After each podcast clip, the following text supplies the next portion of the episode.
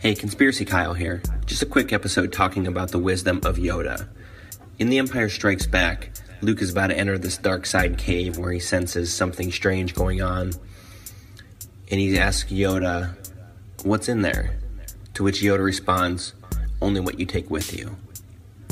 This dark side cave that he encounters on Dagobah is kind of an interesting representation if you think of the year 2020 as a whole.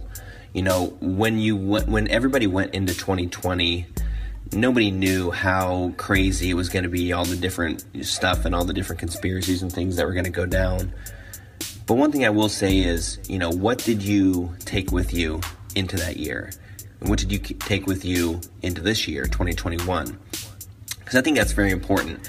I think that people who gone went into 2020 without having to deal with many serious issues or heartbreaks or devastating things in their life, 2020 was probably the worst year of their life because they'd never experienced anything so crazy before losing their jobs, people sick by, you know, COVID or whatever you want to call it, um, being locked down, uh, all this, all this turmoil.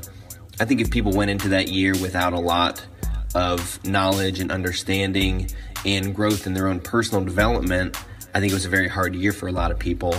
Um, you know, for me specifically, it was a it, it was a hard year. You know, the lockdown stuff was difficult. You know, with with kids and everything. But at the same time, I've gone through a lot of other bad things in my life. I've lost a lot of close people to me. I've gone through some tragedies. Um, so I think that helped equip me for handling 2020 and all the craziness that ensued. Not that any of those events were, were fun to go through, but I think that anytime you um, go into a, a tricky or difficult situation, having prior knowledge of things you've gone through before and be able to um, put things in perspective, I think is very key.